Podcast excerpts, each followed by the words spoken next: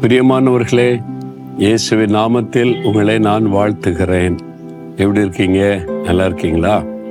நீங்கள் சுகமாக இருக்கணும் நல்லா இருக்கணும் ஆசிர்வாதமாக இருக்கணும். அதுக்கு தான் ஆண்டவர் தினந்தோறும் உங்களோட பேசுகிறார். ஆனால் நீங்கள் அவரோட பேசணும்ல? ஆண்டவரோடு நடக்கிறதே நன்னரு வாக் வித் ஜீசஸ் அப்படின்னா. ரெண்டு பேர் சேர்ந்து நடந்து போனால் பார்க்கல பார்த்தீங்கன்னா பேசிக்கிட்டே போவாங்க. வாக்கிங் போகிறவங்களை பார்த்துருக்கீங்களா? பேசிக்கிட்டே போவாங்க. ஒருத்தர் பேச இன்னொரு கேட்க அவர் பேச இவர் கேட்க அப்போ தான் அந்த ஐக்கியம் சரியாக இருக்கும். சிலர் வந்து மற்றவங்கள பேச விட மாட்டாங்க பார்த்துருக்கீங்களா இவர் பேசிக்கிட்டே இருக்கணும் அவர் கேட்கணும் அவ்வளோதான் தலையாட்டி பொம்மமாக இருக்கணும். ஆண்டவர் அப்படி விரும்ப மாட்டார். மகனை நீயும் பேசு நானும் உன்கிட்ட பேசுகிறேன் மகளே உன் மனசில் இருக்கிறத என்கிட்ட பேசு என் மனசில் இருக்கிறத உன்கிட்ட பேசுகிறேன் அதான் இயேசு. ரெண்டு பேரும் பேசணும்ல? அது எப்படி? ஜெபத்துல நம்ம ஆண்டவரோட பேசுறோம். வேத வசனத்தின் மூலமா அவர் நம்மோடு பேசுவார். முதல்ல இந்த பழக்கத்துக்குள்ள வந்துருங்க. அப்புறம் ஜெப நேரத்தில் பரிசு தாவியானவர் மூலமா நீங்க அவரோட பேச அவர் உங்களோடு பேசுகிற அந்த உன்னதமான அனுபவம் உங்களுக்குள்ளே வந்துவிடும். செய்கிறீங்களா செய்வீங்களா சரி. இன்னைக்கு ஆண்டவர் என்ன பேச விரும்புகிறார்? இறைமையா முப்பத்தி ஓராம் அதிகாரம் ஒன்பதாம் வசனத்தில் ஆண்டு சொல்றாரு இடராத செம்மையான வழியிலே நான் உங்களை நடக்க பண்ணுவேன். என் மகனே மகளே நீ இடராதபடி செம்மையான வழியிலே உன்னை நடக்க பண்ணுவேன்.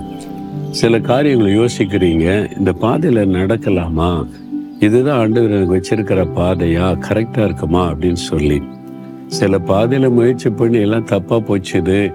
என்ன பண்ணுறதுன்னு கலங்குறீங்களா? இடராத செம்மையான பாதையில் அவர் தான் நடக்க பண்ண முடியும். அப்ப என்ன கேட்கணும்? ஆண்டவர் நான் எந்த பாதையில நடக்கணும்? என்னை வழி நடத்துங்க. அவ்வளவுதான். நான் அப்படிதான் ஆண்டோட்ட கேட்பேன். ஆண்டவர் நான் என்ன செய்யணும்?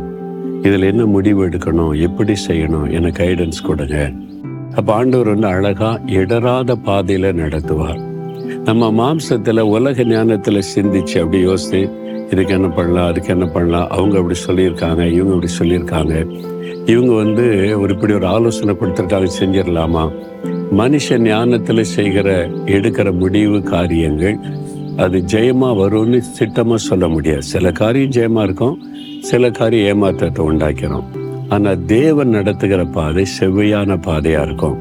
அப்போ ஆண்டவர்கிட்ட இப்போ அவர் ஆலோசனை கேட்க போகிறீங்களே நீங்கள் ஒரு ஆலோசனைக்கு கவுன்சிலிங் போகிறீங்க பல கவுன்சில் இருக்குல்ல? அது போனால் மணிக்கணக்காக உட்காந்து அவங்க சொல்கிறதெல்லாம் கேட்குறீங்க பதில் சொல்கிறீங்க அவங்க சொல்கிறதெல்லாம் செய்கிறீங்க ஒரே சிட்டிங்கில் முடியாது. இன்னொரு சிட்டிங் இன்னொரு சிட்டிங் ரெண்டு மணி நேரம் மூணு மணி நேரம் உட்காருறீங்கல்ல?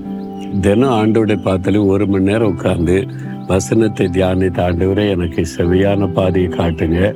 நடத்துங்கன்னு கேட்டு பாருங்க. அவர் பாத்துல உட்காந்து அழகாக நடத்துவார். அவர் நடத்துகிற பாதை செவ்வையாக இருக்கும். தப்பே இருக்காது. கரெக்டாக இருக்கும். ஜெயமாக இருக்கும். காரியங்களை ஆசிர்வாதமாய் மாற்றி தரும். நீங்கள் எதுக்கு குழம்பிட்டு இருக்கீங்க? இவங்க இப்படி ஆலோசனை சொல்கிறாங்க இவங்ககிட்ட போனால் இப்படி ஆலோசனை சொல்கிறாங்க இவங்க என்னடான்னு அந்த ஆலோசனை கேட்காத நம்ம வசனத்தின்படி தான் ஆலோசனை கேட்கணும்னு இவங்க இப்படி சொல்கிறாங்க என்ன பண்ண? குழப்பத்தில் இருக்கீங்களா? குழப்பமே வேண்டாம். ஆண்டவர்கிட்ட போங்க. அப்படியே பார்த்துல உட்காருங்க. ஆண்டவர் இதில் எந்த வழியில் நடக்குன்னு தெரியல. ஆளுக்கு ஒன்று சொல்கிறாங்க எல்லாத்தையும் உங்களுடைய சமூகத்தில் வைக்கிறேன். நீங்கள் எனக்கு நடத்துங்க. செம்மையான பாதையில் நடத்துங்க ஜெபிச்சு பாருங்களேன். நீங்கள் கொஞ்ச நேரம் உட்காந்து ஒரு அரை மணி நேரம் ஆண்டு பாத்திரம் உட்காந்து ஜெபிச்சு பாருங்க என்ன நடக்குன்னு. ஒரு மாற்றம் வரும் உடனே ஒரு செம்மையான வழி திறக்கப்படும். இன்னைக்கே சோதிச்சு பார்க்குறீங்களா? ஆண்டோட பாத்தில் உட்காந்து கேளுங்க. ஆண்டவரே இந்த மகன் இந்த மகள் குழப்பத்தோடு இருக்கிறாங்க. என்ன முடிவெடுக்கன்னு தெரியல. செவையான பாதையில நீங்க தான் நடத்த முடியும். அவங்க உங்களுடைய சமூகத்துல காத்திருக்கும் போது செவையான வழிகளை காண்பித்து அழகான பாதையில நடத்தி அவங்களை ஆசீர்வதிங்க. அவனுடைய குழப்பெல்லாம் மாறட்டும். இயேசுவின் நாமத்தில். ஆமேன் ஆமேன்.